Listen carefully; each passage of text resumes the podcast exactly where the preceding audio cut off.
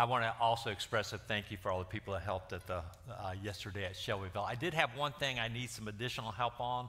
Uh, a guy stopped by, just drove by, and, and he I had a good conversation with, with him, and he wanted me to talk to him later. So he gave me his name and his number, and I put it in my back pocket. And then when I got home and took off my wet clothes, there was no name or number left on the thing. So, some of you people that might know everyone in Shelbyville, I can describe this man and his wife if you can tell me who he is. So, if, maybe look me up later. In 1981, I had my first and only experience with diamonds. They, they are not my best friends, but I had met the girl of my dreams and I know, I knew that I knew I needed to put a ring on her finger. You know, I didn't have a lot of funds, but there was a guy, I used to lead worship in this men's group in Atlanta, and there was a guy there, and he, he was Italian, kind of gray hair. He was a much older man, probably about 48 years old. And he, he, he was well built, but he was kind of like an enforcer. I just, you know, when he talked, everyone stopped. Whatever he said, everyone did. If he said jump, everyone jumped. He was just that type of individual. And so he came up to me and he says, uh, You do need to put a ring on that girl's finger.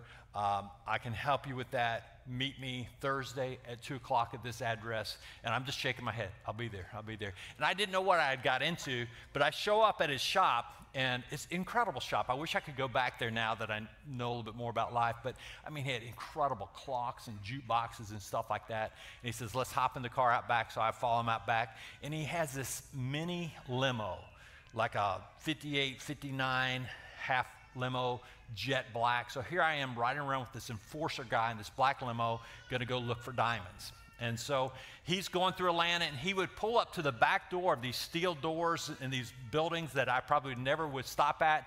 And he didn't knock or anything, but when he came, the door opened, you know. And so we went back in, and they laid out a black, this cool black cloth, and, and uh, there was vaults there, and the guy brought out and sprinkled some diamonds. And he's looking through them, and every so often he'd bring out his lens and look through them anymore. And, and it was kind of interesting because I, I gave the guy a mount.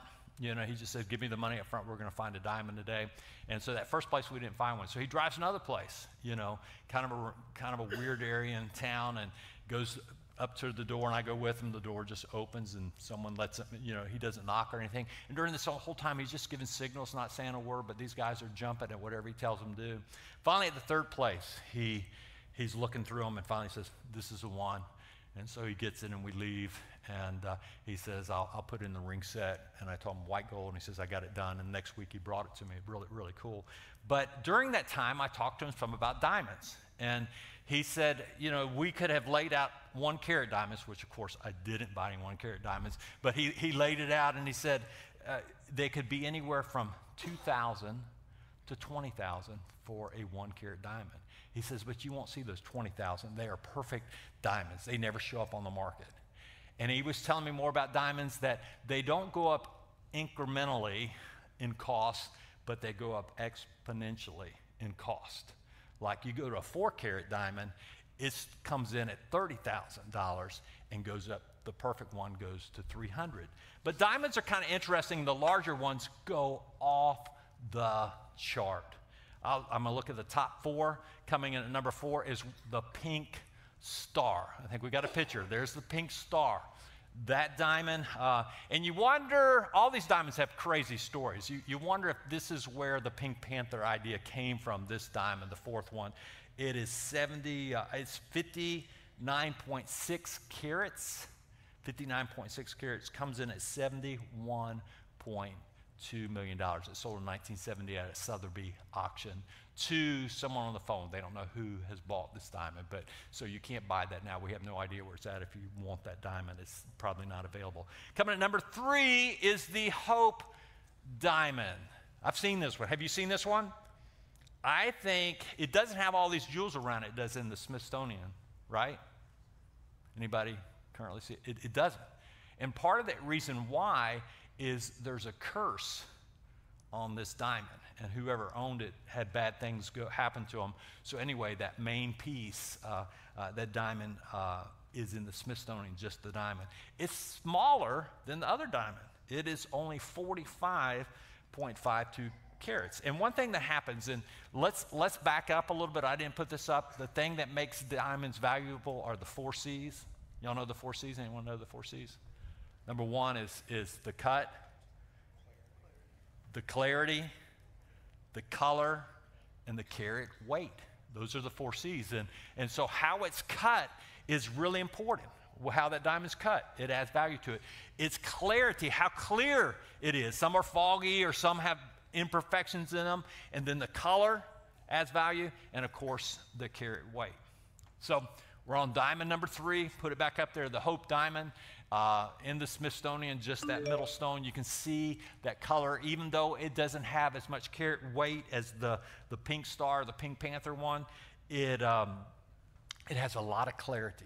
You can see that color coming out of it. You can see that dazzle coming out of it. But it has a curse, so at some point someone said, hey, we don't want this in our family anymore. Let's give it to the Smithsonian. So if you want to take a drive today, you probably could get in there tomorrow morning and, and see the Hope Diamond. But they won't sell it to you. Number two, coming in at number two, is uh, the Star of Africa. This has quite the story. Uh, it came out of the Cullinan uh, mines, and it was named also sometimes called the Cullinan Diamond. It came out of one of the roughest, uh, a rough diamond of gem quality, one of the larger ones that has ever been discovered, uh, 3,106.75 carats. That's a bunch of diamond. But King Edward II bought it for, you know, a few million dollars because it hadn't been cut. And so around 1917, they, they, they, did a lot of research and a lot of people were interviewed about how to cut this diamond. And so, how to get the most out of it. And so, what a diamond cutter does is he looks at it and he says, where are the pieces of value? What, where's there that unity that I can draw from? He had to have a vision for how he cut this diamond. And he knew he couldn't get all 3,106 uh, you know, carats in one diamond, so he cut it into about eight really valuable diamonds, and then there was others left over. Uh, about 200 uh, carats of it were made out of seven diamonds. Queen Elizabeth II wound up with those. But the big diamond that came out of it was the Star of Africa or the Cullinan One diamond. And it was 530 carats, is what he was able to get as he got that vision for that one and unified one area. $2 billion. Okay? But coming in number one is the Diamond of Babur or the uh, Kohinoor, sometimes people call. Um, this, this diamond has a long history. It came out of India. Uh, India was the only source for diamonds that they knew of in the world till about 1725, and then they discovered diamonds in Brazil. And then they discovered diamonds in Africa. Do you know of any state that also has diamonds in the United States? Just a question. Arkansas, diamonds. Yeah, we got an Arkansas person. I actually have a small or I don't know what size uh, Arkansas diamond, but they're not quite as valuable as some of the others out there. Um, this, this diamond is also, there's a curse. I think part of the curse is the British have it, and it came out of India, and the India people would really like this diamond back. Uh, it is spoke of back in the 1300s. They believe this diamond is almost a thousand years old, has a lot of history, um, but they can't put a price on it. It's, worth billions and billions and billions of dollars, but there's no price on it. So I really wanted to do, you're saying, where are you going with this diamond thing? I really wanted to perk your interest and talk about things of value and how they go up exponentially in reference to what we're going to talk on this morning. It's unity. Unity carries great value. It's a prize, it's a God given opportunity. It exponentially changes our lives, our community, our individuals as they come together, a nation. That's why it's so important to understand unity because it can be priceless to us. I want to read a couple scriptures that kind of make this point. Let's turn to John 17 20 through 23.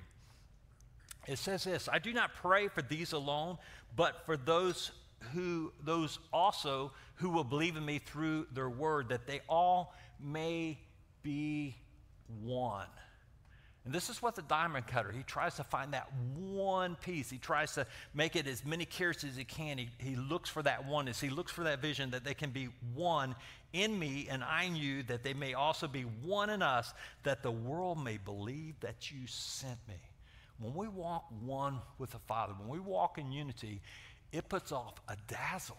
That's a big thing about diamonds. It's like, what, what is that? You know, you just see it reflecting the light. What is that? You know, and as we walk with the Father, it puts off a dazzle, and people say, hey, there's something different about these people.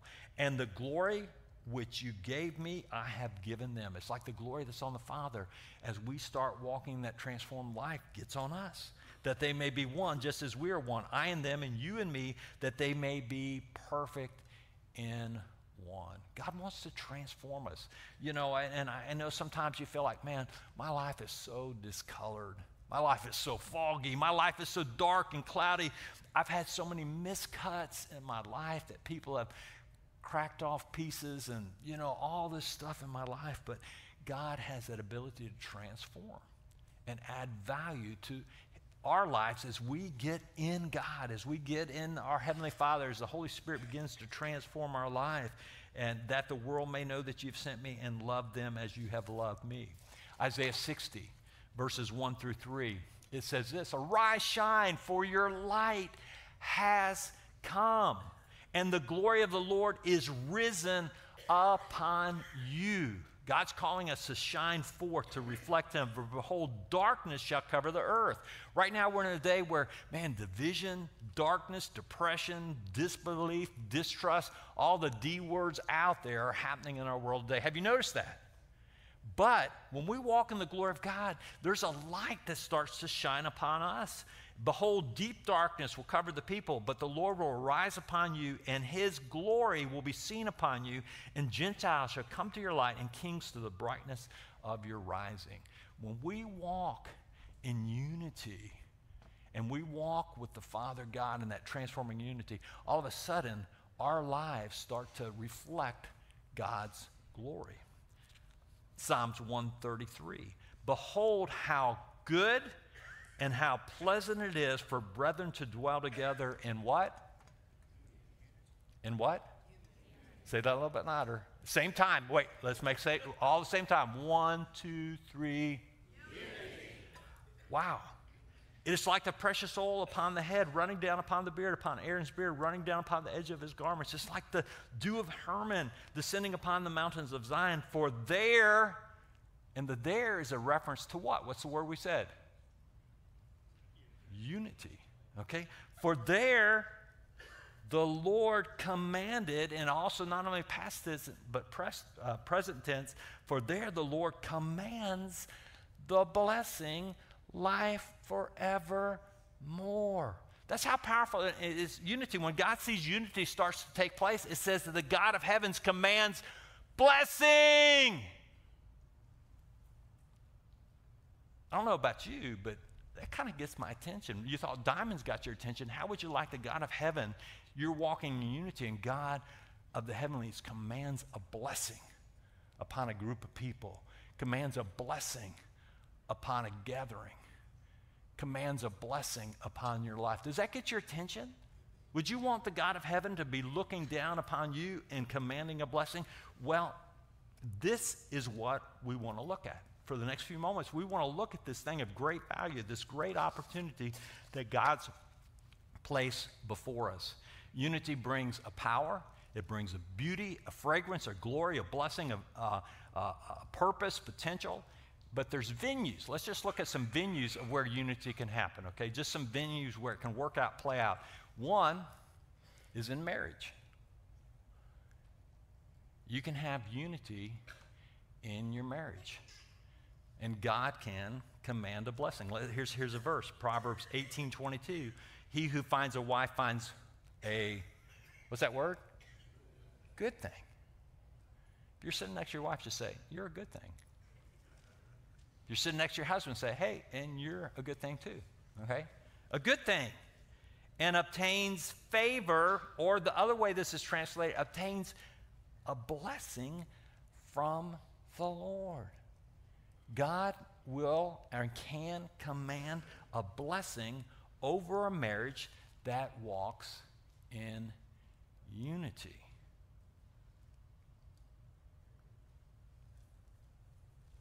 That doesn't always happen. How many people realize that doesn't always happen? Some of you say, hey, uh, it doesn't seem like a blessing, it seems like a curse.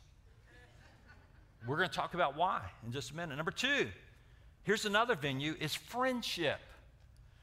Proverbs 27 9, oil and perfume delights the heart, and the sweetness of a man's friend gives delight or clarity by hearty counsel.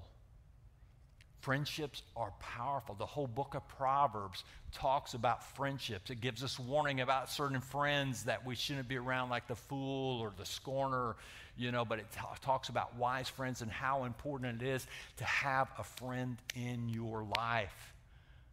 It can change your life. In fact, if I see your friends, I can probably tell you your future because your friends have that much impact. It's important. And sometimes, I, will be honest, there's probably some of you out here saying, man, I don't have a close friend. And just like a marriage, it just doesn't happen. I think we've all had friendships go awry, or we've all had shallow friendships, but to have true friendship with one or two individuals can really transform our lives. Another venue is, uh, is what I probably call tribes or communities, you know, uh, small communities or tribes.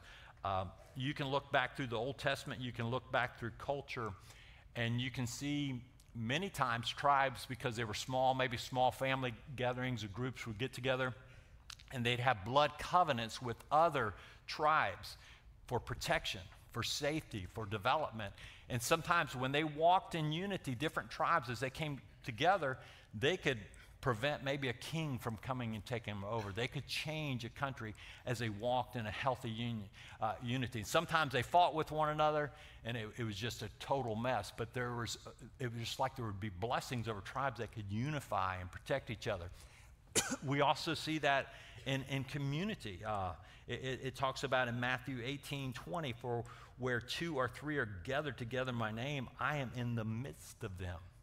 This is the, the whole purpose of this series is, is we need to understand that we desperately need community. If we can have a group of people that we can walk with in unity and get together and pray with and get counsel with and grow and be on mission with, we go from being one carat to two carat to eight carat to 14 carat.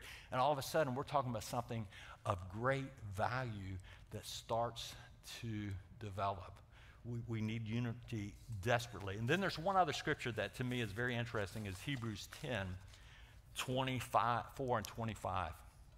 It says this, and let us consider one another in order to stir up to love and to good works, not forsaking the assembling of ourselves together as a manner of some, but exhorting one another, and so much more as you see the day approaching. God wants to assemble us. He wants to kind of create that diamond, that glory as we come together and assemble. Now, there's a difference between gathering and assembly. I heard Robert Morris talk some on this, and I'm just going to take his story and exp- add some stuff to it here. but there's a difference between things being gathered. There's a lot of churches, there's a lot of small groups that assemble, but not all of them gather. You know, I could take you out to a barn and say, hey, I've got a 1948 Porsche in this barn. And I could take you out to that barn and say, hey, it's right here. And you say, well, where? Well, here's three tires. There's two over there in the hay bin, but there's a block, there's a transmission, there's a side panel over here, you know, there's some nuts and bolts in that box over here. And would you buy it? You, might, but you wouldn't give a lot. It wouldn't catch your eye.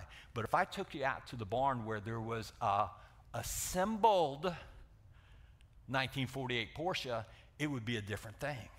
That color, that clarity, that purpose, that vision, all in one piece, and it would be worth hundreds of thousands of dollars. See the difference? See, a lot of churches, a lot of small groups, a lot of marriages, a lot of friendship. Hey, we gathered, we got together. But you, there's a difference between gathering and assembling.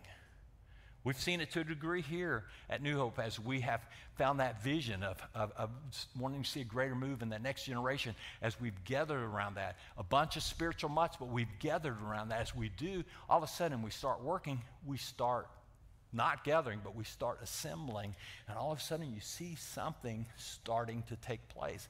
This is what unity begins to look like, and God begins to move. Another group, another venue is the Christian community.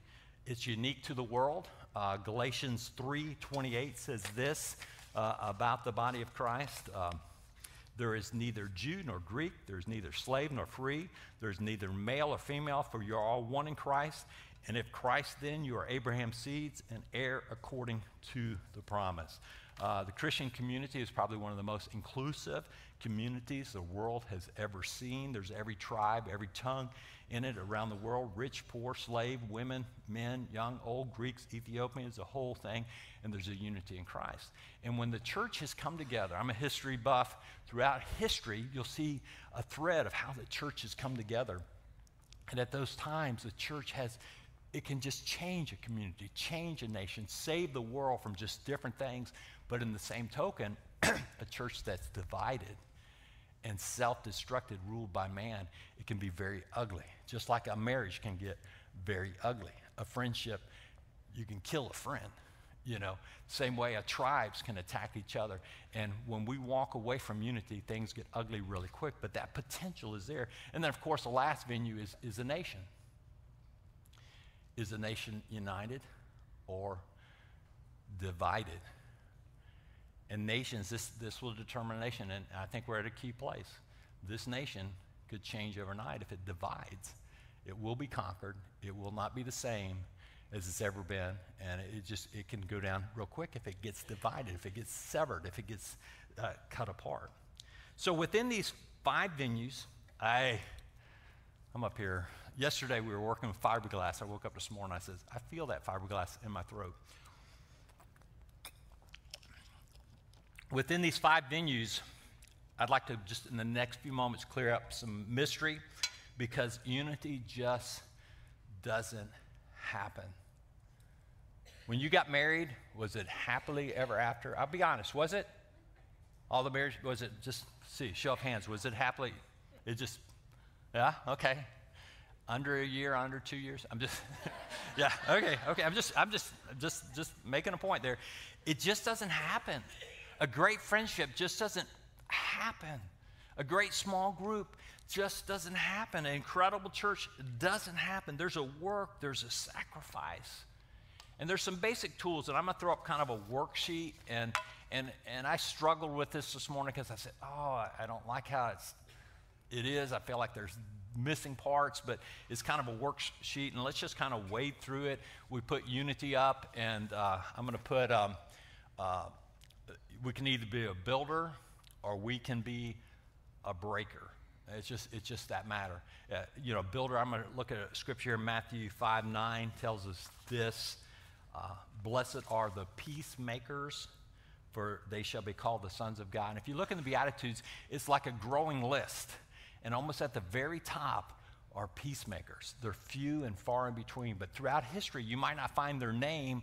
Uh, very easily, but there's peacemakers throughout history that have saved entire nations saved entire communities, stop wars, stop battles, you know. Uh, but they're kind of sometimes hidden people, but they're a very valuable person, not a peacekeeper, but someone that can make peace, for they'll be called the sons of God.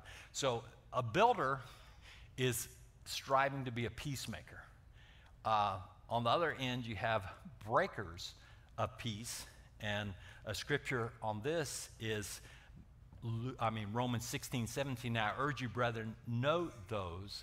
And that word note's a strong word. It means to mark those who cause division and offenses contrary to the doctrine which you have learned and avoid them. There are people that they love to break unity.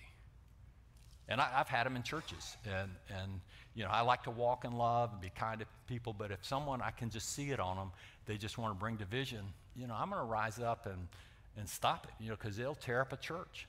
Sometimes in a marriage, you know, you can have that, that breaker thing where you're just like, you, you just know how to break things, you know how to put stuff together. Uh, and it, it's, a, it's a tough place to be. Now, I'm going to make a quote, not directly. It's not every day that you hear a Charles Barkley quote, but I'm to make a Charles Barkley quote. It was on the, it was on the, uh, um, oh, toward the final, March Madness. I don't know if he'll be on TV next year after making this quote, but he made this quote, and I thought it was profound. He says, Did you know in America, and, and Charles Barkley, I don't know if you know this, he's African American. He said, You know, American, there are a lot of great white people in this country. I mean, there's a lot of amazing white people in this country. He says there's a lot of great black people in this country, amazing black people to do anything for you. There are a lot of great Asians in this country, incredible people. There are a lot of, and he just kind of went through two or three, and he says, but the problem is, and it's kind of like that Roman things, mark those people, but we have a Republican Party, and we have a Democratic Party, and we have factions that are trying to divide us. And that's not right. You got to watch for people that want to divide us. You got to watch for people that try, and I talk about this all, a lot of times in a marriage when people get married, watch out for people that try to divide a husband and wife. Like, you need to leave him, you need to leave her.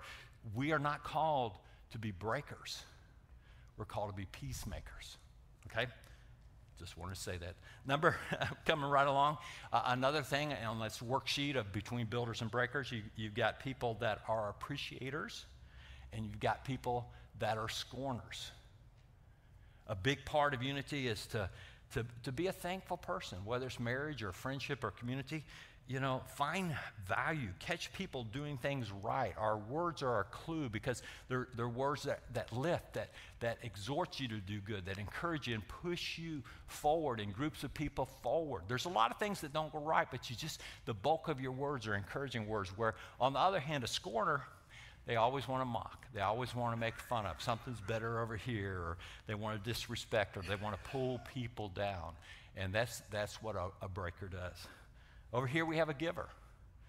Under a builder, it's just like they, they want to give whatever they can when they wake up in the morning. How can I give into this? How can I invest my life into this? How can I make this marriage better? How can I make this friendship better? How can I, what can I do to encourage the people in my small community or church or my nation? where taker's like, what can I get out of this? What can I get out of this friendship? What am I getting out of this marriage? What am I getting out of this church? And there's a big difference between those two. Another thing, you, you look over the builder, they're always lifting other people. They're thinking about other people. They don't wake up thinking about themselves, but they think about the people they're running into that, to that day, and they lift other people. Where a breaker, they, when they wake up in the morning, they're thinking about how they feel and what they want to do and where they want to go and what they want to buy. Big difference. A builder also worships God. I, I, realized this uh, a few weeks back. It was just like I was, just a lot on my mind, but man, I just, just started worshiping God over here. I usually go to the second service and, you know, you know, catch all the worship. But as I was over there, it was just like, you know, a lot of stuff on my mind. But as I began to worship God, I caught that perspective that I'm worshiping the God in the heavenlies and all this other minutia doesn't matter. It just all of a sudden you get your eyes back on God where a breaker over here worships maybe other people, celebrities and other people and not God, or maybe themselves. They worship themselves. Uh, get over here on the builder, they pray for their enemies. And, and this might seem tough, but our enemy sometimes can be our wife or our husband. Be honest. It can be our friend. It can be someone in our small group. It can be someone in our church. And that will happen. And that's what is so important. When you hit that, don't be surprised if when you fall out of love or you're really aggravated, that's a great time to begin to pray for that person. And you get to know them through God's eyes. And all of a sudden, your marriage becomes stronger, your friendship becomes stronger. Over on the other, as you begin to curse and literally kill. God talks about anger is, is the same as murder. And then last, the last one I put up here is um, a, a builder embraces conflict, kind of as an opportunity for growth. Um, you know, conflict happens in a marriage. Gonna hear amen? Is there conflict? How many people you had a friendship? Some of the friends you don't have, there was a conflict, but if you work through it, does your friendship get better? You know, same way in a small group. When you get people, two or three people under a roof, there's conflict. In a church, there's always going to be this type of stuff, but we need a laser focus. You know, what's the one thing? If you've been hurt or if they said something, it's important not to avoid it, but say, hey, need to talk with you. You know, something happened. It kind of hurt my heart, and I just wanted to find out where you're coming from on this, and let's talk about it. Let's get it out in the open. And it's very laser focused, and and and it deals with that one issue. It's not this, you know, real broad, but let's and, and the laser is turned off. It's not.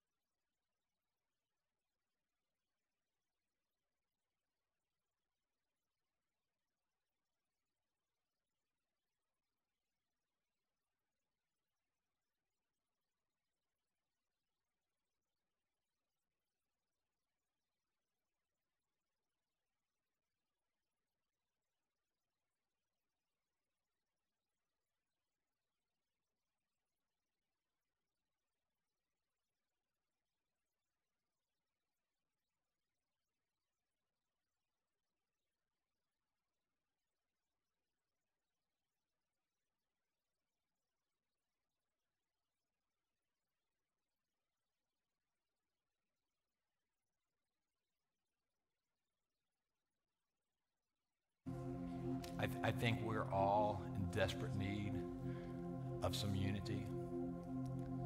We're in some need of transformation. Some of us are in a desperate need for health in our marriage. Some are in desperate need for a friendship. we need a small group. We need to learn how to assemble with one another. And so, as we sing this last song, I want to just kind of be open to what the Holy Spirit says. It might be as simple as you need to let that go. You need to forgive. You need to throw away the score sheet. Or you, there's a friendship that you need to pursue. That you need to you know, take that person out to lunch. You need to develop that friendship. You need that in your life. God might give you some great ideas of of some things uh, in your marriage. Maybe you haven't been appreciating your mate, but every day it's kind of like, hey, let's do some laser surgery. I saw something else you did wrong today and wrong tomorrow and stuff like that. And you need to say, hey, I need to really thank God for you because you have blessed my life. And I realize that you're valuable. You're like a diamond, and I need you in my life. Can you do that? Will you do the next few minutes? Just, just kind of sit there. Maybe, um, maybe even just kind of look at your hands and say, "What do you want me to do? What do you want me to put my hand to? What do you want me to put my house to?" You might need to put your hand on your mouth. You know, Lord, give me some some words of life, and let's see what happens. Just let's take a few moments with this song.